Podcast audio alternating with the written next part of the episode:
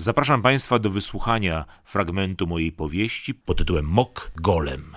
Marek Krajewski. W sierocińcu pobudziły się już wszystkie kreatury. Unosiły ciężko głowy nad twardymi jak beton poduszkami i wodziły dookoła błędnym wzrokiem.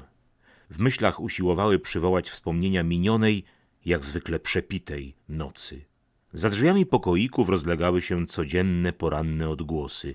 Z gardeł zżartych nikotyną dochodziły jęki, chrapliwe śmiechy i przekleństwa.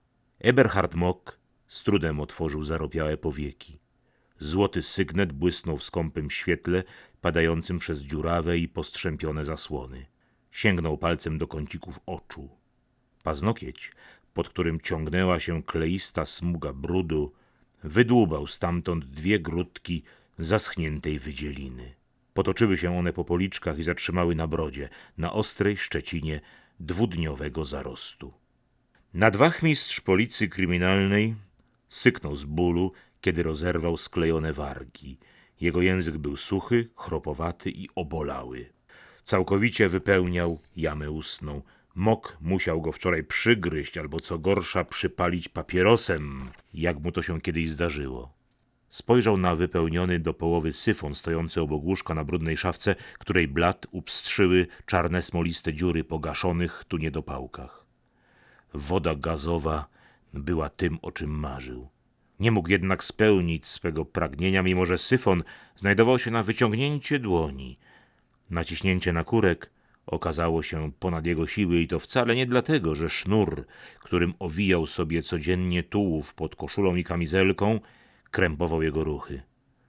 Wycieńczenie organizmu czyniło go słabym jak dziecko. Nawet ruch gałek ocznych sprawiał, że kręciło mu się w głowie i był bliski omdlenia. Kiedy zamykał oczy, aby odciąć się od świata, jego wróg, kac, atakował go od wewnątrz. Jelita się zwijały w bolesnych skrętach, a pot występował na skórę. Tak umierał każdego kacowego poranka od ponad sześciu miesięcy i wciąż brakowało mu odwagi, aby wyciągnąć sznur z za koszuli, włożyć głowę w pętle, stanąć na jakimś stołku i odepchnąć się od niego i umrzeć. Raz a dobrze. Być może przełamałby kiedyś poalkoholowy paraliż i uwolniłby ziemski padł od swej parszywej osoby, gdyby nie jeden człowiek, którego nazwiska nikt tu nie znał. On bardzo nie chciał, aby Mok umarł, bo wraz z jego śmiercią straciłby cenne źródło zarobku. Ratował go zatem i podtrzymywał przy życiu codziennymi porannymi porcjami eliksiru, który budził alkoholika do działania i pozwalał mu zachowywać kamienną twarz przez wiele godzin pracy, kiedy ścigał bandytów, szantażował informatorów, bił przesłuchiwanych i obcował z wystraszonymi albo całkiem zobojętniałymi dziwkami, często bez końcowego sukcesu. A potem pijak, spocony i roztrzęsiony, wracał do sierocińca, gdzie zamroczony wódką walił się w barłuk. Wtedy ogarniał go chemiczny sen, czasami głuchy i czarny jak noc, czasami rwany i pełen koszmarów, nigdy pokrzepiający. Za drzwiami swego pokoiku usłyszał kroki, a potem dźwięk szkła. Na tacy brzęczało remedium na jego poranny ból. Niosący je człowiek powłóczył i szurał bezwładnie nieco nogą. Tak, to był on, weteran wojenny, któremu angielski szrapnel pogruchotał nad somą kość piszczelową. Właściciel sierocińca o nieznanym prawie nikomu nazwisku, ale o znanym wszystkim przydomku. Wrocławski opiekun zbłąkanych, anioł stróż pijaków, włóczęgów, prostytutek, złodziei, gruźlików i morfinistów. Burdel papa. Tak o nim mówił cały Wrocław.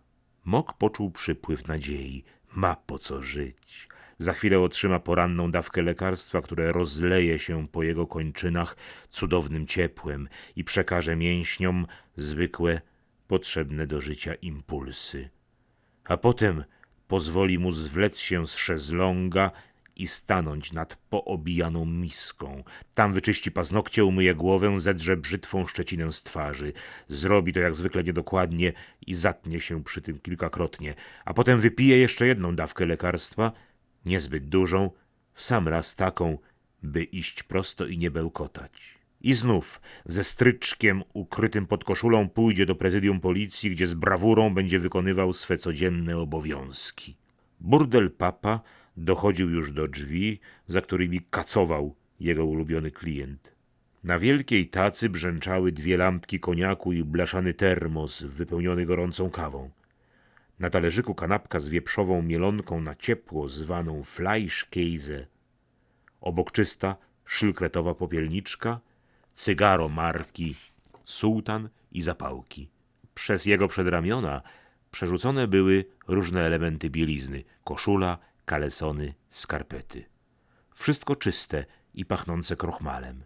Wiedział, czego jego klient potrzebuje o piątej rano po swej zwykłej nocy.